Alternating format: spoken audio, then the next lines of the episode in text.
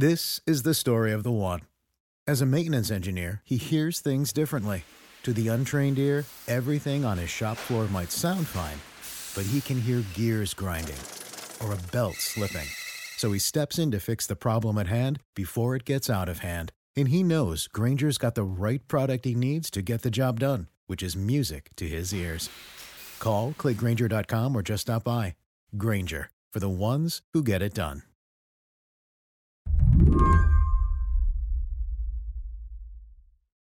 When I called up Ed Yong over at The Atlantic, I realized I really need a new opening question. How are you doing? well, you know, fraught question. I'm still here. Ed writes about science. At this point, he's a COVID expert. But even the experts are struggling with the day to day right now, especially with the weather getting colder. I live. That's that's as much as that's as far as I will go. I, I continue. Then the official interview began. I brought the kinds of probing questions you have come to expect from this show. Okay, so I, I want to know how you, Ed Yong, pandemic expert, are preparing for the winter. like I had one of those moments where I was like, I should buy an outdoor heater, and then they were all sold out. I I also tried to buy an outdoor heater, and they were all out. Um, so we should be prepared. I know. I would love to say that covering this for the entire year gave me some sort of foresight in terms of patio heaters, but that was that was not to be. To be fair, I was hoping Ed was going to psych me up for the months to come. And he did give me a few ideas. It turns out he's decided to pod up with some friends. They'll quarantine for a bit, then only see each other, do the holidays together. To be clear, I have not socialized indoors with another person since March. Whew. Like at at all. I have not hugged another person except my wife since March, which doesn't feel great. God, that's so real. That's so real. that feeling of just like you see someone you want to touch them. Yeah, and you know, I I hope that this is a lesson for everyone here. I remember writing about um, the Ebola outbreak in uh, the Democratic Republic of Congo uh, and in before that in West Africa, and and noting that the true horror of this disease is that it breaks and exploits bonds of community. So it's things like funeral rituals that allow the virus to spread very easily from one person to the other. And like a lot of Western writers and commentators view these as silly superstitions that should easily be thrown to the wayside to prevent the spread of a pand- of an epidemic. And yet here we are bemoaning the loss of hanging out in bars or hugging or, you know, the things that we deem to be important and sacred.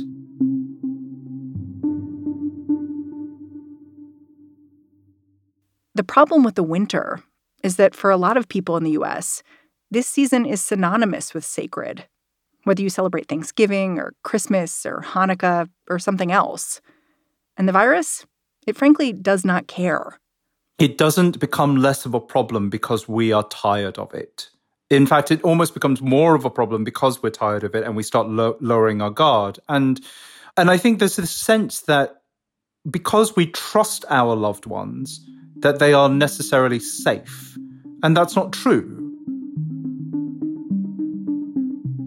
Today on the show, we're going to prepare for the winter with Ed Yong, there's actually good news about the coronavirus, but unfortunately, that good news does not mean you're safe. I'm Mary Harris. You're listening to What Next? Stick around.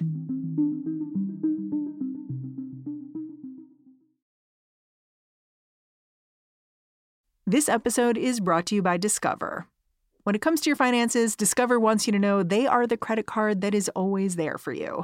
With 24 7 US based live customer service everyone has the option to talk to a real person anytime, day or night. Yep, that means no more waiting for quote normal business hours just to get a hold of someone. We are talking real service from real people whenever you need it. Get the customer service you deserve with Discover. Limitations apply. See terms at discover.com slash credit card.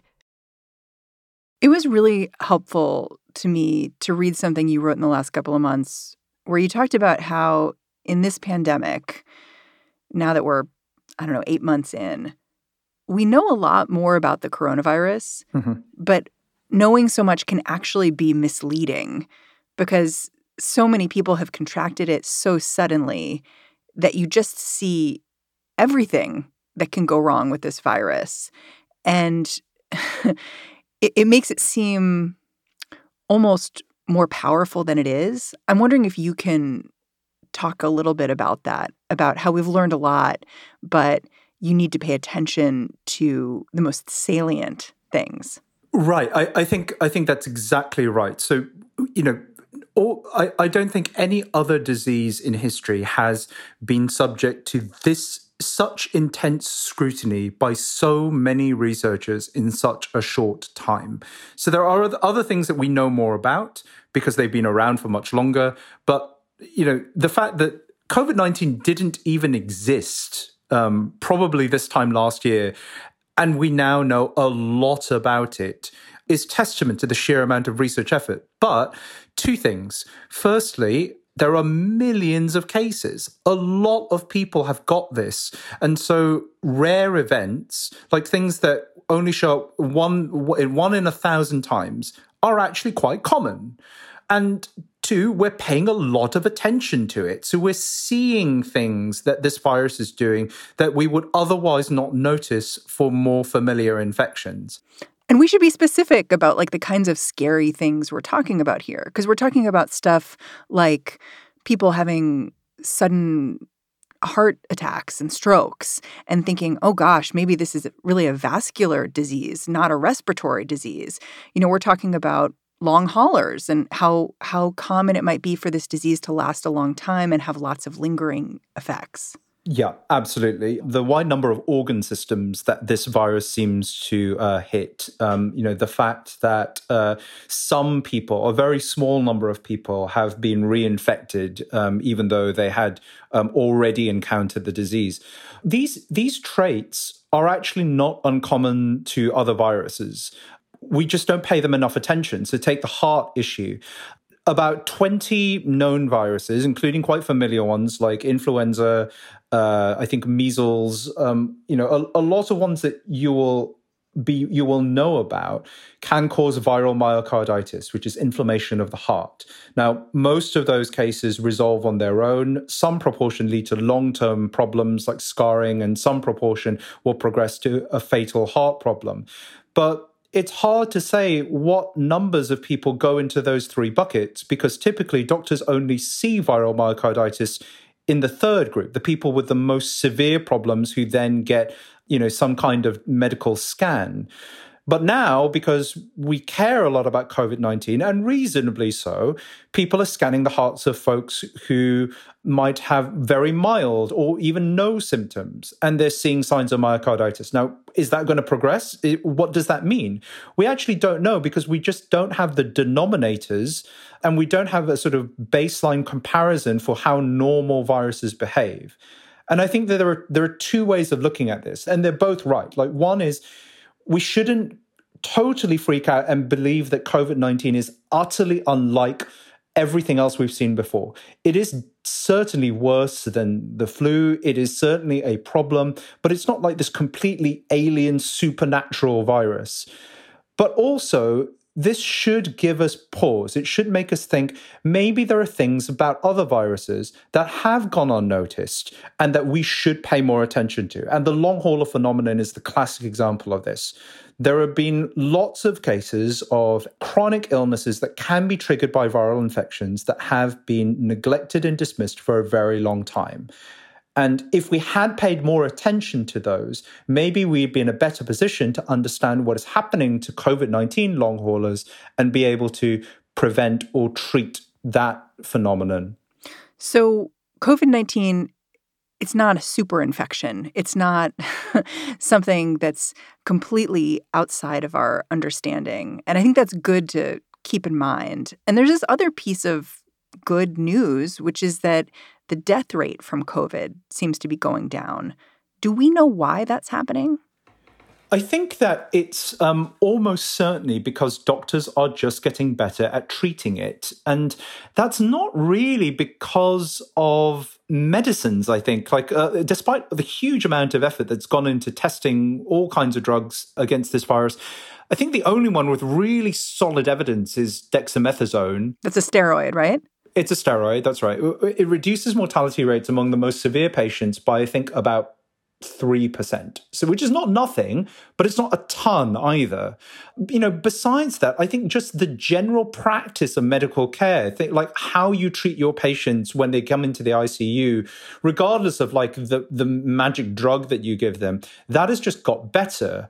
And, you know, there are some other factors, like on average, uh, I think, I believe the, um, the demographics of people who are getting infected are skewing younger. But, you know, yes, you're right that people who are hospitalized with COVID now have a higher chance of survival than they than people who were hospitalized back in March. And that reflects like our better med- medical understanding. There is a catch though, which is that if this improvement hinges on the better ability of doctors to treat the virus, doctors are really exhausted right now. We are into the third surge. Hospitalizations are rising. Hospitals are once again filling. We are getting the same kinds of stories in March of healthcare workers without adequate PPE and who are just very, very stretched. And those healthcare workers have been very stretched for months, like since the spring. And the one thing about this current surge which really worries me is that, unlike the previous ones, which were concentrated in certain areas, the Northeast initially, the South um, after that, this third surge is all over the place. It is over a very wide geographical range, uh, swath of the US, which means that unlike previous surges where doctors from less hit areas could travel and help out people in hard hit areas, it's going to be very difficult to send and mobilize reinforcements this time round. Hmm. And that should really concern us. It sounds like you're saying don't go home for the holidays. What I'm saying is that going home for the holidays, where you have different generations of people mixing for long periods of time in close contact, indoors, probably without masks, talking a lot to each other, is going to be dangerous, not just for you, but for your loved ones. There are ways of trying to reduce that risk, but the risk is there. What I'm what I'm trying really trying to say above all else is that people should have be able to make informed decisions. And a lot of folks are still operating on this idea that 6 feet away magically protected, you know, scrubbing down surfaces magically protected. That is not the case. If you want to take actions that actually keep yourself safe, staying outdoors, reducing um, contact time, wearing masks, all of these things are probably going to make more of a difference. Some college towns have become hotspots for COVID. Do you think about what happens in the next few months as folks go home for Thanksgiving and Christmas? Yeah, um, and and I am worried about it, and and I think a lot of people in public health are worried about it. Like, it's already not looking good. Like cases are climbing; they're higher than they've ever been. It is not the case that that is simply just because of more testing. Uh, the rise in cases has outpaced the rise in tests. Hospitalizations are rising as well. Death rates will almost certainly follow after a little lag and indeed have already started to climb. And this is even before the events that you're talking about. So I think, yes, the, the mingling caused by college students returning home, caused by people traveling to see their families in Thanksgiving and Christmas, stands to make things worse. I wonder if it's possible to look at a couple of specific places to think about what happens next. Like, we're hearing stories of in North Dakota, people are being asked to do their own contact tracing. I don't even know what that would mean. um, well, I, I, think that I think that it is a um, it is a shocking indictment of America's handling of the pandemic at lots of different levels. That these basic elements of public health which have been so, you know, ready to mobilize in outbreaks elsewhere in the world, have not been adequately put in place here. So things like contact tracing, the fact that doctors still don't have enough personal protective equipment now in October. Um, you know, the fact that uh, that testing, though it has undoubtedly improved, is still behind where we want it to be. Um, like the playbook for dealing with COVID nineteen is is not rocket science. It doesn't really take some massive feat that we didn't know how to pull off. Like it's been clear. Uh, America just simply hasn't managed to mobilize the political will or the coordination necessary to actually pull it off. And which is why, as you say, we're now in ridiculous situations where people are, are being asked to do their own contact tracing. Contrary to uh, Mark Meadows, the uh, chief of staff, this, it's not impossible to control a contagious virus. This is this conversation that Mark Meadows had with Jake Tapper, where he said, "Yeah, you know, you just can't can't control this thing. We're just, you know, we're working on treatments." Here's what we have to do. We're not going to control the pandemic. We are going to control the fact that we get uh, vaccines, therapeutics, and other mitigation Why aren't we going to get areas control of the because, pandemic? because it is a contagious virus, just like the flu. Yeah, but why not It's make contag- efforts to contain it? Right. And to be clear, the world has managed to control highly contagious viruses before. Waiting for treatments, it does reflect this widespread and especially American mindset of waiting for the biomedical savior to fix everything. Treatments for viral diseases are very, very hard to do and typically produce incremental benefits on top of just general solid medical care. You know, I think that the focus on treatments while allow while seemingly uh, deciding to allow the virus to run rampant um, not only reflects this magical thinking, but also this split between the biological and social sides of medicine that have happened for much of the 20th century. Like, if you look at the things that have really made a difference this pandemic, it's things like masks, physical distancing, these things that rely on the behaviors of people. Like, it relies on us tolerating a certain amount of inconvenience to protect each other's health. It's not a drug, it's not a vaccine, but that it makes a huge difference. And we undervalue that. Like we call these things non pharmaceutical interventions. Which again betrays that biological bias, right? Like it. But we think of them as sort of not scientific enough or something. Right, right. But we, we think of them as like, you know, the B list interventions. like there's the pharmaceutical ones, which are going to save the day, and then the non pharmaceutical ones, which gets, you know, their own sort of miscellaneous category. Like flip that. Like the, the in terms of the the effect that these things have had on pandemic outcomes this year, it's it's completely the opposite.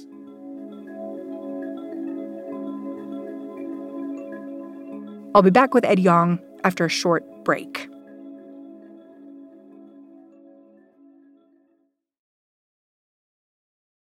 When you need mealtime inspiration, it's worth shopping Kroger, where you'll find over 30,000 mouthwatering choices that excite your inner foodie. And no matter what tasty choice you make, you'll enjoy our everyday low prices, plus extra ways to save, like digital coupons worth over $600 each week. You can also save up to $1 off per gallon at the pump with fuel points. More savings and more inspiring flavors make shopping Kroger worth it every time. Kroger, fresh for everyone. Fuel restrictions apply.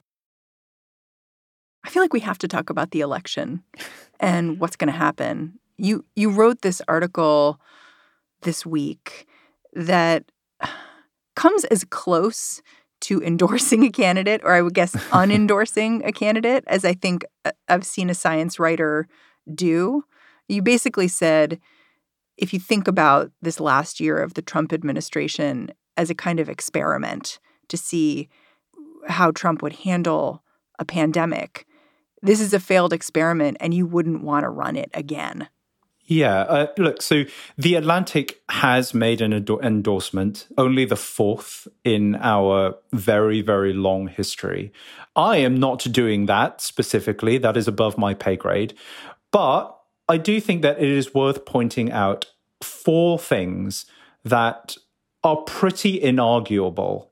One, Trump has mishandled the pandemic very badly. His approach has been extraordinarily lax and has contributed to the deaths of hundreds and thousands of Americans. Number two, Donald Trump seems to be completely incapable of learning from his mistakes. And he has made many, but his taught his rhetoric is still the same, even after he himself has fallen sick with this very virus. Number three, the pandemic is going to continue. So, whoever sits in the White House in January 22nd will still have to deal with it. Um, and finally, number four, perhaps most importantly, there will probably be another major epidemic in the next four years that whoever is president in that term will also have to deal with. And how can I say that for sure? Well, every recent president has had to deal with some major epidemic because these things are upon us. This is an era where new diseases are going to emerge and old diseases will reemerge. So you're saying it's not just our pandemic winter, but prepare for just our pandemic future. Right. It, it's, uh, yeah. I mean, hopefully, most of those things are not going to create a pandemic, but this is an age of epidemics. Have you seen anything in Joe Biden's plans or people he potentially would want to hire that makes you think, okay, he'll handle it better? Yes. Um, he has talked about a national mask mandate, which I think is a good idea because we have seen that masks can make a difference in stopping people who are infected from spreading this virus. One of the things that I I am encouraged by is that he has also talked about the importance of paid sick leave, which is the kind of social intervention which has often been forgotten during this pandemic and that I think is as important as the biomedical stuff like new drugs. A lot of people simply haven't been able to take the actions that will keep themselves and their loved ones safe this year because they have had to just go to work. They work in essential jobs, low paid jobs, and they simply can't afford to stay at home and isolate in the way that people with more privilege have been able to. Um, and I think rolling out things like paid sick leave will give people the choice to protect their lives without sacrificing their livelihoods. And I think that actually makes a huge difference to our ability to control the spread of this virus. It's interesting listening to you because I get the sense uh, there's so much discussion about a vaccine mm-hmm. um, and the rush to get a vaccine out there. And I get the sense that you hear that talk you hear about Operation Warp Speed. And while you respect it and know that it's necessary, you also might roll your eyes a little bit. Well, I like I'm not rolling my eyes, but I am a little wary about um, what might happen. So it was clear from the spring that a vaccine would be the most likely end game. And it, that is still true. Like, I think a vaccine will make a huge difference. And thus far, the process of creating a vaccine has been very impressive and been very fast. And these are all good things that we should feel good about. The problem is that there is a big difference between getting an approved vaccine and getting vaccines into people's arms. And there are many aspects of that that are going to be tricky. There's the logistical side of distributing vaccines across the entire country in the middle of a pandemic. There is the issue of having to vaccinate groups of people who typically do not get vaccinated so like very um, like elderly people um, who might mount a much weaker immune response there's the issue of trust um, and the fact that Trump has either lost or corrupted much of it due to his mishandling and due to his spreading of constant misinformation. So it's not as if the FDA is going to announce that a vaccine has been approved and the next week the pandemic is over. A vaccine only heralds the beginning of the end. And there is there are going to be a lot of difficult steps to actually get us to a point where COVID 19 is much less of a threat. And, you know, I, I think those those steps are subject to many of the same problems and inefficiencies and failures of leadership that have plagued the pandemic response throughout much of this year. You do sound like the scientific research makes you optimistic, but you sound a little more wary about whether we've learned the right lessons about how to prepare for a pandemic or how to kind of bolster all the things around the science that would make our response stronger next time. Yeah, I think that's fair. Dealing with a pandemic is more than just an issue of science as we might traditionally think about it. It's more than just drugs and treatments. It's more than virology and immunology and even epidemiology. It's a lot about our social lives. It is about issues of trust and communication. It is absolutely about politics. And you cannot deal with a crisis like this without dealing with, with th- thinking about all those things. And I think one could very strongly argue that we have not weighted all of those things properly. So if you look at um, the the many indices that were published before the pandemic, ranking different countries according to their preparedness, the correlation between those rankings and how well those countries have actually done against COVID nineteen this year has been incredibly poor. So either we don't know what things actually matter in terms of preparedness, or we do know, but we don't know how to weight and assess them properly. I think America was weighted as like one of the most prepared. Right. Yes. It was, in fact, weighted as the most prepared country in the world uh, for a pandemic. And I don't think that that has aged very well. That same index, which ranked us as number one, noted several weak points. Um, access to healthcare. On that, I think America ranked 176th out of 190 plus countries. Oof. I, I think the same uh, index, you know, talked about uh, had I, I can't remember the ranking or even the specific category, but there was something about the political side uh, of, of things that was that was noted as a possible weakness. But when you actually have a crisis like this unfolding, what you see is that these weaknesses compound each other.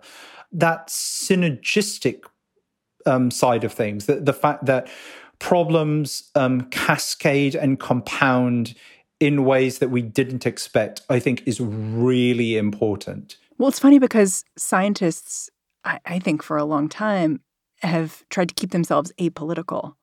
And see their role as just, you know, straight ahead science. You know, this is not about my political leanings.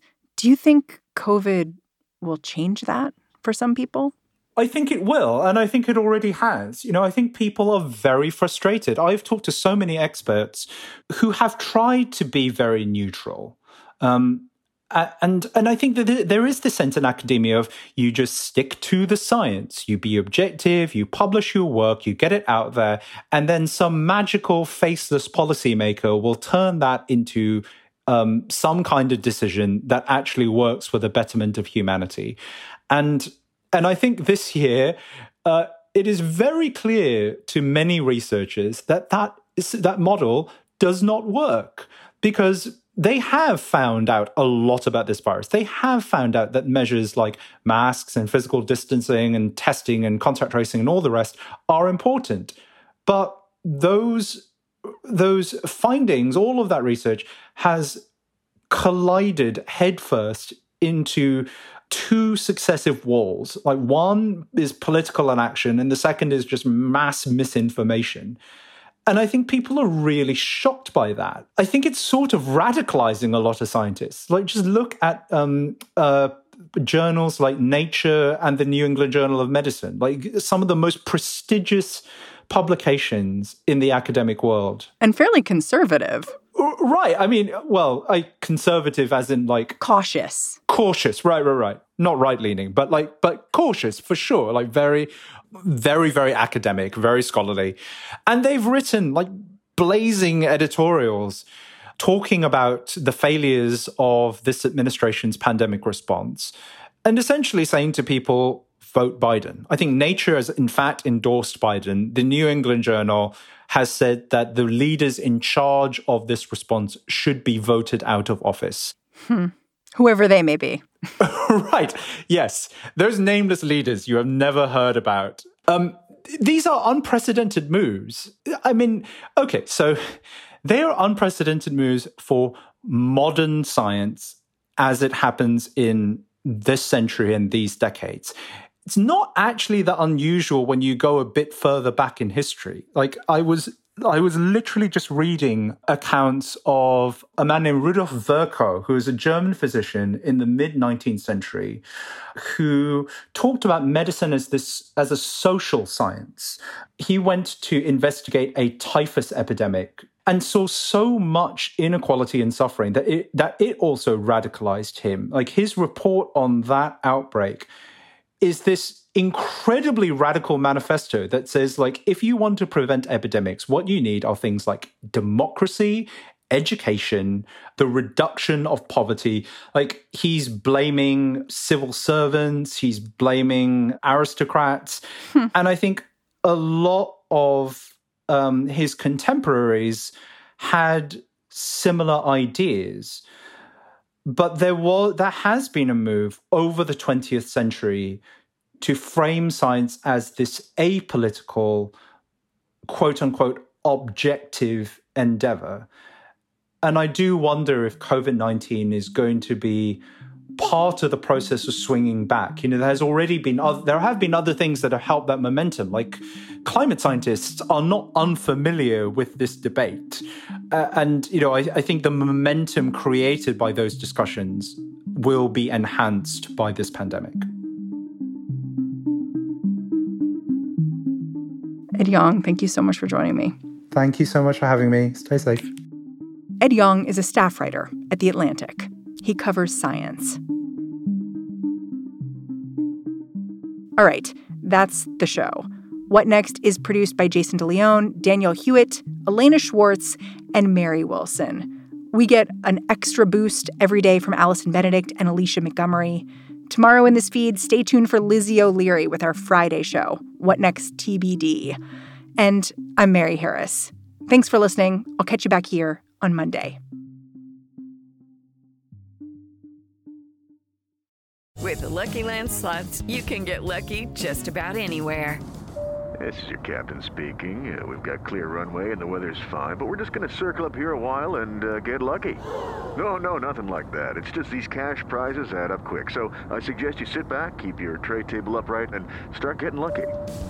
Play for free at LuckyLandSlots.com. Are you feeling lucky? No purchase necessary. Void where prohibited by law. 18 plus terms and conditions apply. See website for details.